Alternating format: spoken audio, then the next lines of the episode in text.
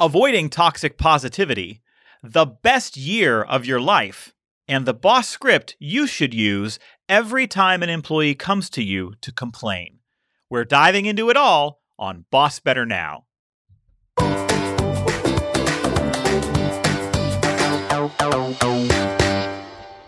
You're listening to Boss Better Now. Please welcome speaker, author, and Disney superfan, Joe Mull. Well, Hakuna Matata, boss heroes. Welcome to the show for smart leaders who strive daily to boss better, but don't always know how. You can see us on the Boss Better Now YouTube channel, where you can listen everywhere podcasts are found. Please welcome the lady to my tramp, my co host, physician, and executive coach, Alyssa Mullet. You almost pulled it off there without laughing. You almost pulled it off. oh my goodness. Well, I do so appreciate your metaphor, analogy, name drop, all of the the things uh related to Disney. However, unfortunately, I just don't share your Mm-hmm. super fandom. We've talked And I know this. that that's probably saddens you, but I, I I just don't get it. Uh, when exactly did the devil rob you of your soul? it's probably very early on. Very early. so, I mean, we could talk about my my affection for Disney. Do you have an aversion to Disney, or it's just nothing there for you? Uh, it's not an aversion. I don't have like a an out and out dislike. There's just no allure to me. There's no like, oh yes, let me, oh, or I need to, or my child's childhood won't be complete without. I just, eh, meh. All right. Well, I think maybe it's time you get your own podcast. Uh, you know, That's it. That's the straw. I think we That's should. You know, this has been a good relationship, if and and maybe it's time we, we you know part as friends. Episode nine. It's what did us in, folks. Disney divided. I, I actually I, I do get that. I, I think that people who do have a deep and abiding love for Disney um, just connected with, with it in a way that's really personal for a variety of reasons. Um, I grew up with g- going to the movies with my mom and my sister and seeing the Disney movies. I remember uh, doing that over and over again. And uh, as a, as a a kid who turned into a teenager, who turned into a college student who loved music and theater and musicals. Mhm. You know, Disney movies really are in a lot of ways like musicals. Uh, and then I recall going way, way back that I had never been to Disney World as a kid. Okay. And so it was always this thing that I put up on a pedestal that Mm. before I ever had a, a wife and kids and a family, I wanted to take my wife and kids and family to Disney World. Mm. It was this thing that I aspired to and then, you know, eventually got to a place where I was able to do that. And you know, you walk through the doors of the place and you know, it's all the characters you grew up with in your youth and I've got my kids and my daughter at at five or six years old looks up and sees the castle for the very first time and and that's it like here you go disney take my money i'm coming back i'm going to do it again and again as much as i can because there's this window right now especially at this age where you can have those those magical moments and so uh, that's you know you can get me talking you know this you can get me talking about disney i'll i'll go on and on. We can do a segment on every episode of the podcast like top five disney movies top five disney songs overrated disney movies best disney characters.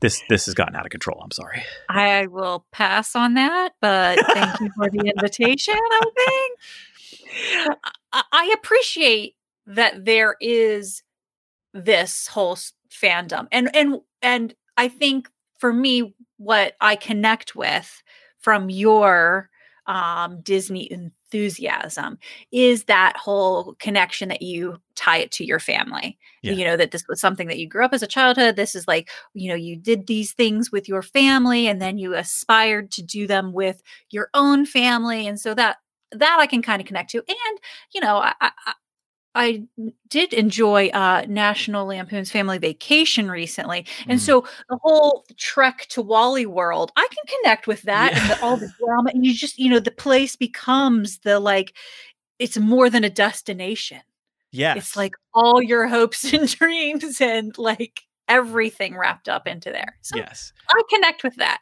And I can conversely understand folks who they don't see an appeal in going to Disney World. It's a lot of crowds. It's very expensive. It really is an enterprise, right? Mm-hmm. And and you know there are some folks to whom they don't want to be connected to that machine in that way, and, and I get it. So you know we can acknowledge that there are two types of people in the world. There are people who love Disney, and there are people with cold dark hearts.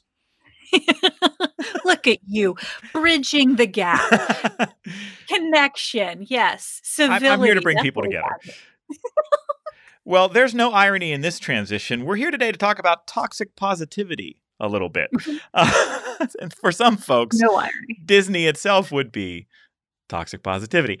Um, mm. th- this is a, a, a, kind of a newer concept, I think, that is coming into people's consciousness when they think about how they interact with other folks. And and for our listeners, when Alyssa and I were planning out a, a, series of topics and episodes for this podcast, uh, Alyssa, you brought this idea forward. This idea that um, when a person is going through something, we should strive to encourage them to have a more positive outlook. Right? That that's that's what toxic positivity is. That that's not always helpful. Right?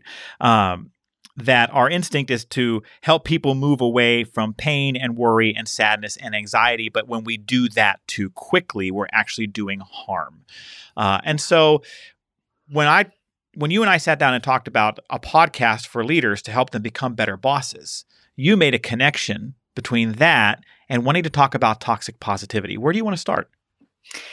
I think that for me, it's a ground level foundation to how I operate as a coach and what I think our bosses out there that are in our audience are trying to do too, which is meet people where they are. Mm-hmm. And a lot of times, that's not necessarily this grand, golden, positive place of where they are emotionally, mentally, you know, you name it.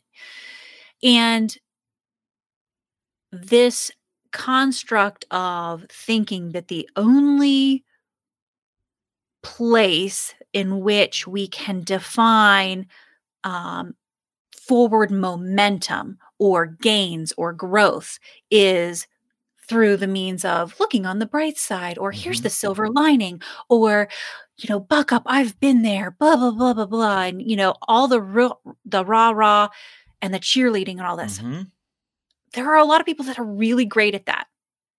And that's great. But it's not the only tool that we need to be using as leaders. We need to meet people where they are.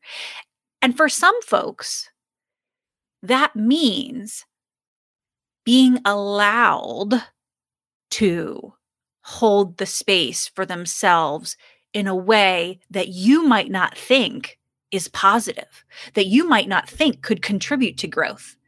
But every person is different. And I can tell you that I live with a person who is for momentum and growth is not the same as mine. And anytime I try to say, but look at this and do this and da, da, da, it's like nails on a chalkboard. It's got the exact opposite effect. So there's real um, power in understanding that positivity is not the only course by which we can obtain a perspective that's needed, growth that's needed, forward focus, future focus. It's not the only path. And I think that that's what toxic positivity speaks to is that we have constructed this thought pattern and then thereby making actions that say it's not okay to be negative, to complain, to uh, not be totally a thousand percent always on board. And, mm. you know, if you feel this way, you better do it in the quiet of your own home and don't let me see it. Right. And, and that's the extreme edge of it. You know, and there are leaders out there who show up that way, who will say, listen, you got some drama happening at home. You just better check that at the door and come into work. And I don't want to have that infiltrate what you're doing here. And when people are, are unable to do that, treat those folks as failures. Yeah. Or as incapable or incompetent. But I think what you alluded to earlier is what is more common, which is the well-intentioned leader who's not showing up at, at the at the edges of that extreme. Sure. But who is instead trying to engage in some reframing for folks. Like we know that this is an important um, trait, quality, characteristic in leaders to be able to help folks see things differently and to reframe uh, things in ways that result in people buying in and wanting to move forward. Sometimes it's connecting people to mission. And, uh, you know, we talk a lot about storytelling as leaders and why we need to be better storytellers to connect people to purpose and to, to help people overcome the difficult things that show up from time to time in the workplace. And so reframing is really important. It's something that we have to mm-hmm. work on as leaders. But when someone's going through something, if we automatically reach for reframing too quickly, we may miss an opportunity to sit in it with them, mm-hmm. which actually strengthens our relationship and gives them the time and space they need to move through it in a healthier way. And so here's my question to you What are the things that well intentioned leaders say or do that, that come out as toxic positivity that may prevent people yeah. from having permission to recover on their own timeline. Yeah. So I think what what I want to point out is exactly how you just phrased it is to to anything that doesn't allow for the time and space mm-hmm. for someone to be where they are. If we reframe too quickly. So for instance to say, well but I did that and this is what happened and listen, blah, blah, blah, blah, blah. Mm-hmm. Okay. So trying to speak from your own experience. While that's mm-hmm. great mm-hmm. and sometimes it works for people, and maybe in time, mm-hmm. that will be an okay thing to share to help someone move along. But understand too that you have to leave the time and the space. And that's what a coaching question does in this space, you know, is to say, and how does it feel? Or what would be supportive for you in this moment? Mm-hmm. Truly listening and holding space and just shutting up. Yeah. We've talked about that as a, silence as a tool. You know, it can be really uncomfortable to have someone be really down and mm-hmm negative and maybe it feels like they're just complaining and they don't want to solve their own problems. And I know that our bosses out there are astute enough to know the difference between this is a person who just likes to complain, mm-hmm. who likes to wallow, who's looking for the attention, all of that stuff, versus someone that just needs you to be able to hold the space for them. Yes. Hold the time. Listen. My wife works in senior care and has spent a lot of years uh, developing skills around a methodology called validation. And uh, I'm not going to pretend to be able to adequately represent the whole breadth and scope of what that involves. But mm-hmm. one of the things that I hear her talk about a lot and that I've seen her do is not worry about having the right answer with someone, but just acknowledging that they're experiencing an emotion. Mm-hmm. You know, hmm. when someone is showing up and having a difficult time, being able to say, "Oh, I'm I'm really sorry to hear that. That must feel awful. I'm sorry that you're going through that." And just acknowledging that that emotion is present.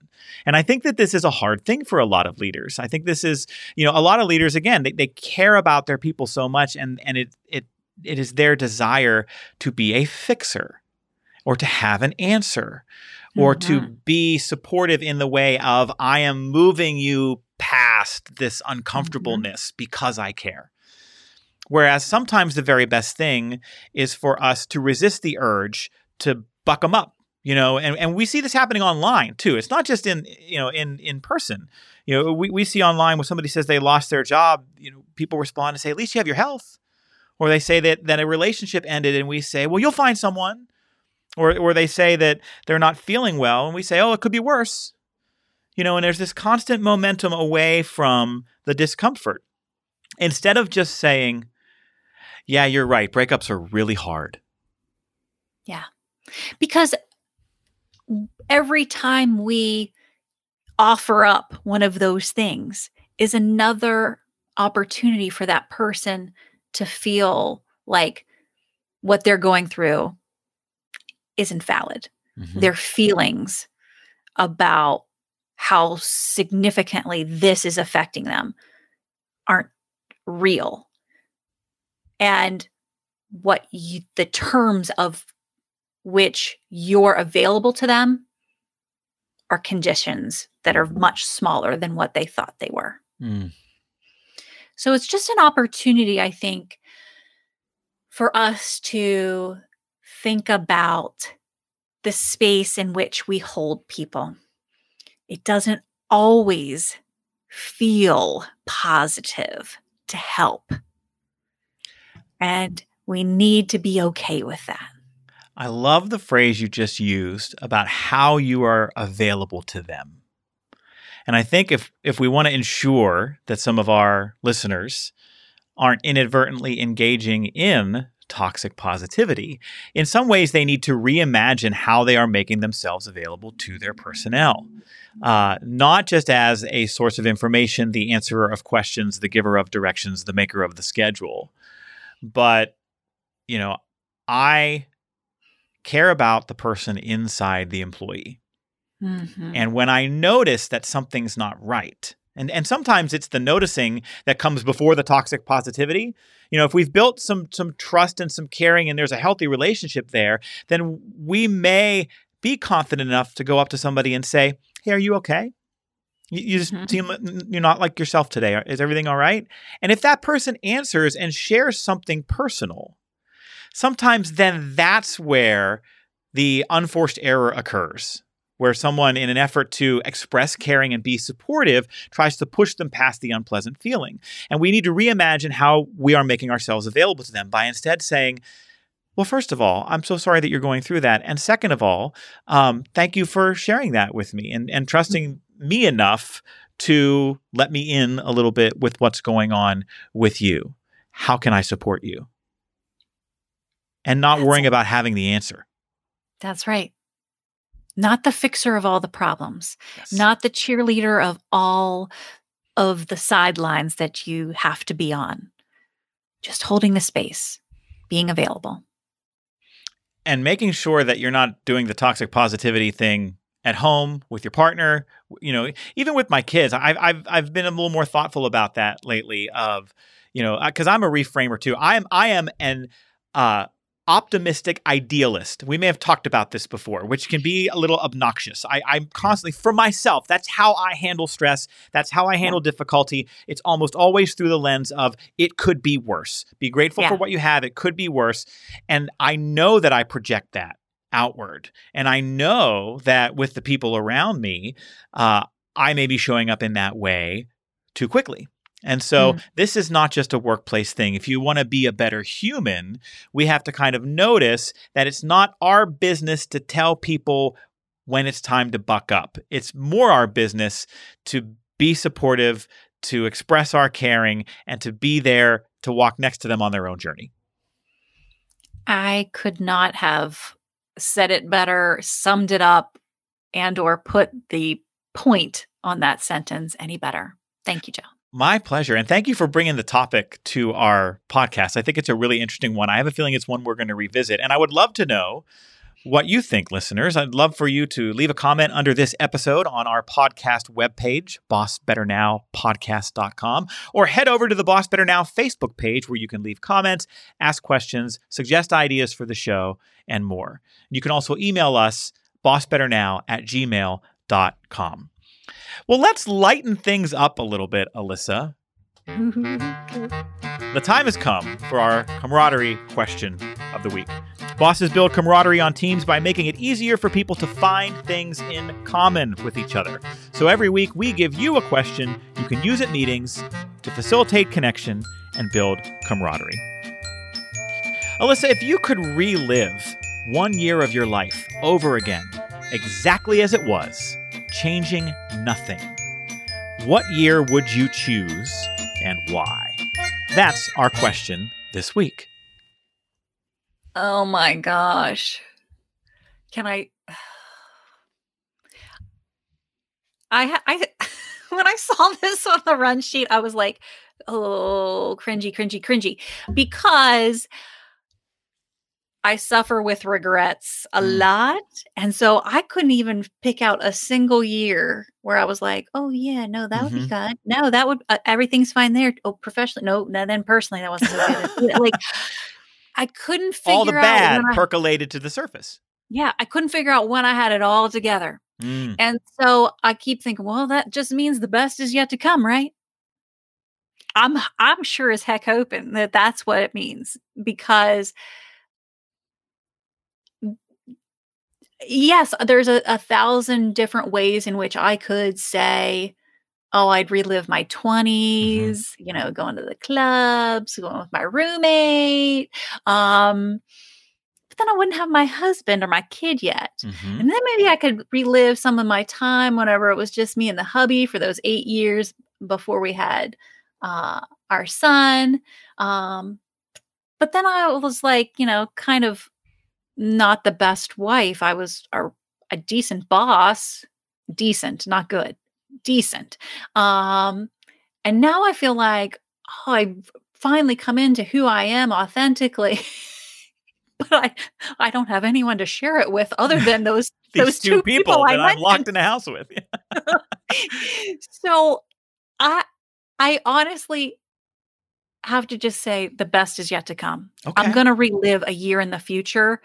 I'll let you know when it happens. Th- there's there's an interesting conversation that we could have. So the coaching hat part of me went on, which is if we wanted to, like your reaction, which was to gravitate toward all the pain points of a particular year and then decide not to relive it because of those pain points. yeah. What if we just acknowledge that no year is perfect, but which year would you like to revisit again because of the positive experiences you would have? Getting to be with somebody who maybe passed on, getting to Mm. revisit a special event or or time in your life. Uh, Mm. What would it take to shift the priorities, right? That instead of focusing on the pain points you want to avoid, what are the positive things you'd want to uh, experience? And let me acknowledge that there is irony in the fact that we just finished a conversation about toxic positivity. So I'm not trying to push you away from your pain points if that's where you want to live. But it Oh, was that was kind of what was going through my head is, you know, Yeah. how do we invert that for you in a way of making it more about the good? Yeah. You know, so if I'm if you put it to me that way, what what comes up for me is that I would love to go back to that time then where um I was still young in my career. Uh I had lots of uh still friends within the workplace because I wasn't that HR lady yet. um I had plenty of friends still from school so i had this you know very wide uh gift of people and friends that were in my life um and so i think i would go back to like i don't know the specific year but in my 20s i was so- somewhere after 21 for sure. that year's a little hazy but you know like uh 23 24 i think Okay. um would be really awesome um just because that i was a- i was a lot of fun then I have no doubt about that. And I think what's interesting is, you know, maybe the construct of this question could be improved, especially as a question that you might take to your team. Um, when you ask folks to repeat a year, that might be daunting. That might be a hard mm. choice. If we change the question to um, if you could relive one week of your life or one day mm. of your life over again, exactly as it was, changing nothing, what yeah, would yeah. you choose and why? Might might create less tension or difficulty answering the question. Might give you some different insight into folks. That's a good frame. What about you, Joe? Turnabout's fair play, right? Yeah. Yeah, I thought about this. Um, and my mind kept going back to college. Um, that's probably my undergrad, the the time in my life that I reflect on as being something that you only get to do once, and that uh, for a lot of folks you don't appreciate how special or fun it is. I remember graduating from undergrad and being hyper aware that I was exiting something I'd never get back. Hmm. And and as I in the run up to graduation, I was I was really tuned into that and really trying to appreciate being in college for a little while longer. Um, so if I had to pick a year, it'd probably be my second or third year of college, right? I've got my feet under me a little bit. I'm involved. I've got a strong social network. You know, second or third year of college, like the zenith of your dating life, right? yeah, and and if I am going back to that time, I had some really incredible experiences um, performing in some shows and, and, doing some music and things like that that were pretty special. Um, d- definitely some difficulty along the way. I, as I thought about this question, I thought, do I get to bring with me the knowledge and confidence that I have now in my 40s? Yeah. And and I, I, mean, I guess not. even if you did, you couldn't change anything because that's the rule of the question, right? Right. Um, but that's what I thought of first was the the second or third year of college. If we changed it to a week uh, that I would redo, there's probably a, uh, a, a a story that I could share maybe in a future podcast episode of uh, one of the funnest weeks of my life that that was uh, around my time starring in the musical Hair. Ooh. So maybe we'll awesome. save that for a future episode. Yes. Make note. So that is our camaraderie question of the week. All right, folks, for our final segment this week, we bring you a boss script.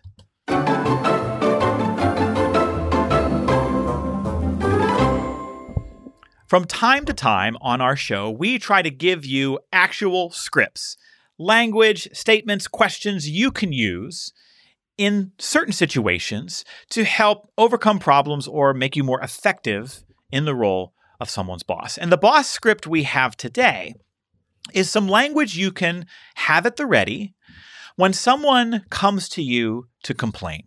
Now, I know that a lot of leaders have some folks on their staff who do this a lot. They use their boss as their therapist. They march into the boss's office every time every little thing goes wrong. Uh, or maybe this is someone who's just a negaholic. Hmm. They just focus in on what's not great. Mm. Um, and when people come into our office to unload, sometimes it can be hard to figure out how to how to show up in a way for that person that is supportive because we're glad that they walked through the door and they're glad that they trust us with their opinion. But maybe there's not a solution that we should be sharing. Maybe there's not an answer we should be giving. Or maybe this is the 42nd time this week this person came to complain. And that's about enough. And so your boss script is a question Are you just venting or asking for my help? When someone comes to your office and complains, ask them mm. this question and you immediately frame your role for what happens next.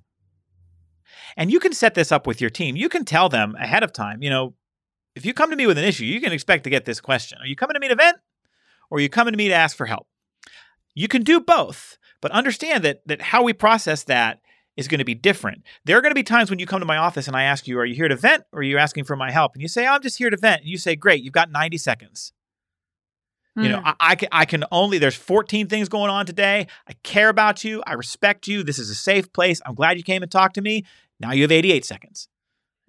let, let it out right? It's it's cathartic. Close the door. Let, let's dump it on the floor and then we're going to step over it in 90 seconds. Go. Wow.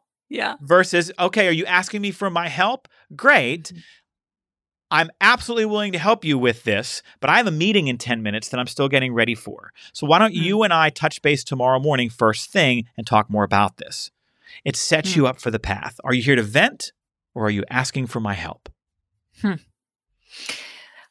I think that that's an excellent um conjoining of what we've just talked about you know whether it's toxic positivity this complaining you know you're naming that space how do you hold that space and so in, with this particular script you're saying i'm willing to do both but Mhm. i just got to know which path which space i'm holding for you Mm-hmm. And my availability to do both is going to be different. yep and the timeliness of being able to do it and the appropriateness of right now being the time when I could do it. That that may differ.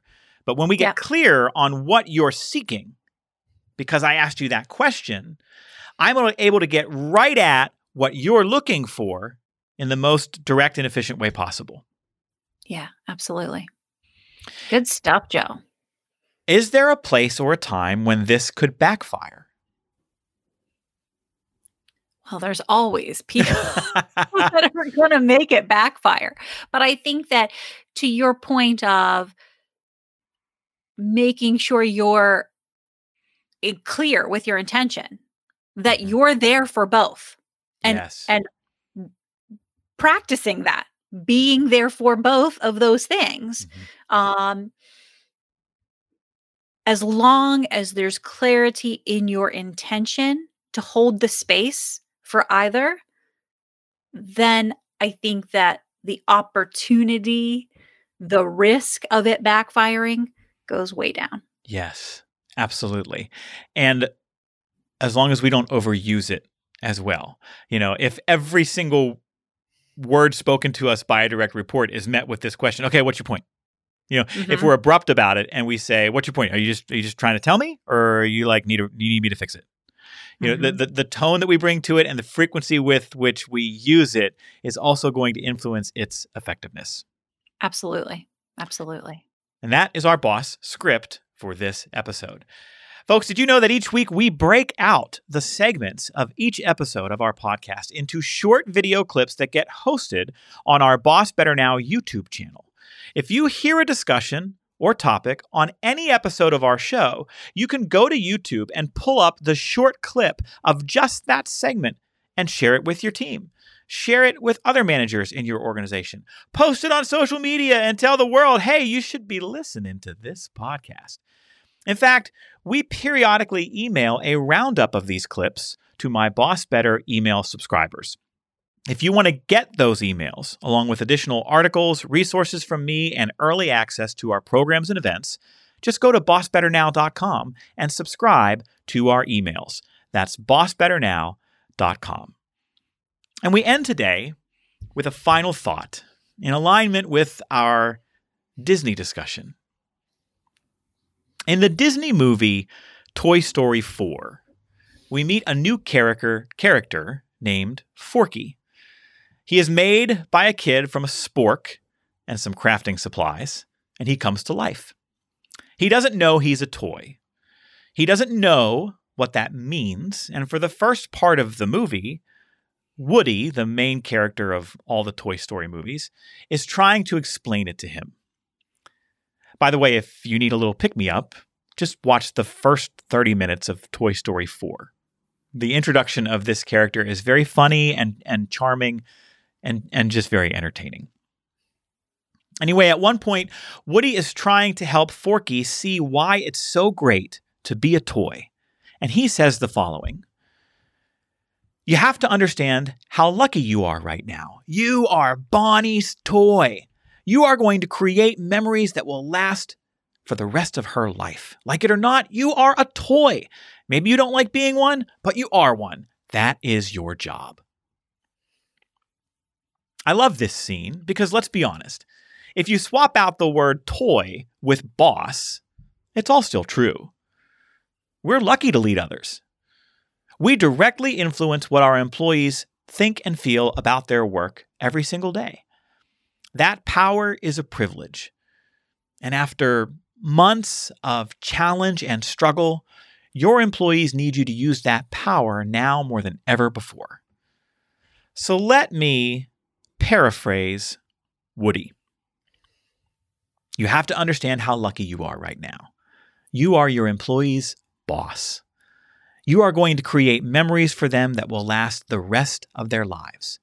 And maybe right now, you don't like being one, but you are one. That is your job.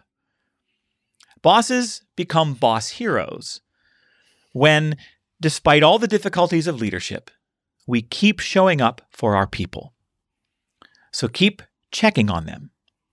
Keep caring about each person that works for you and caring about what happens in their lives. Keep telling them that they matter and that they are appreciated. These are the actions that are part of both the privilege and obligation of leadership. Thanks for listening, folks. We'll see you next time.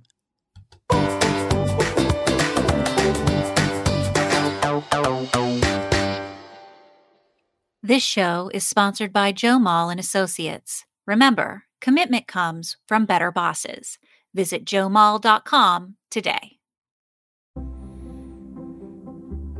Hey, boss heroes. More than once you've heard me say commitment comes from better bosses. But where do better bosses come from? Answer the Joe Mull and Associates Boss Better Leadership Development Program. The managers on your team aren't going to develop the self awareness, knowledge, skills, and relationships critical to success in a one day training. If you want them to motivate teams, maximize effort, and create the conditions for your employees to thrive, they need ongoing education. It's like going to the gym. If you go once, you'll get a good workout, but no long term results. If you keep going, though, you get healthier and healthier over time. The same is true for bosses. They need continuous learning and mentorship. When your organization subscribes to our Boss Better Leadership Development Program, all your leaders get access to my quarterly micro trainings, my live coaching clinics, our digital vault of on demand training, and more. Our approach keeps the time commitment low, but the impact sky high. Oh, and everything we do is evidence based and highly entertaining, if I do say so myself. So, what are you waiting for? Let's give your leaders the skills, tools, and knowledge they need to supercharge commitment and boss better. For more information or to get a quote, email us at hello at joemull.com.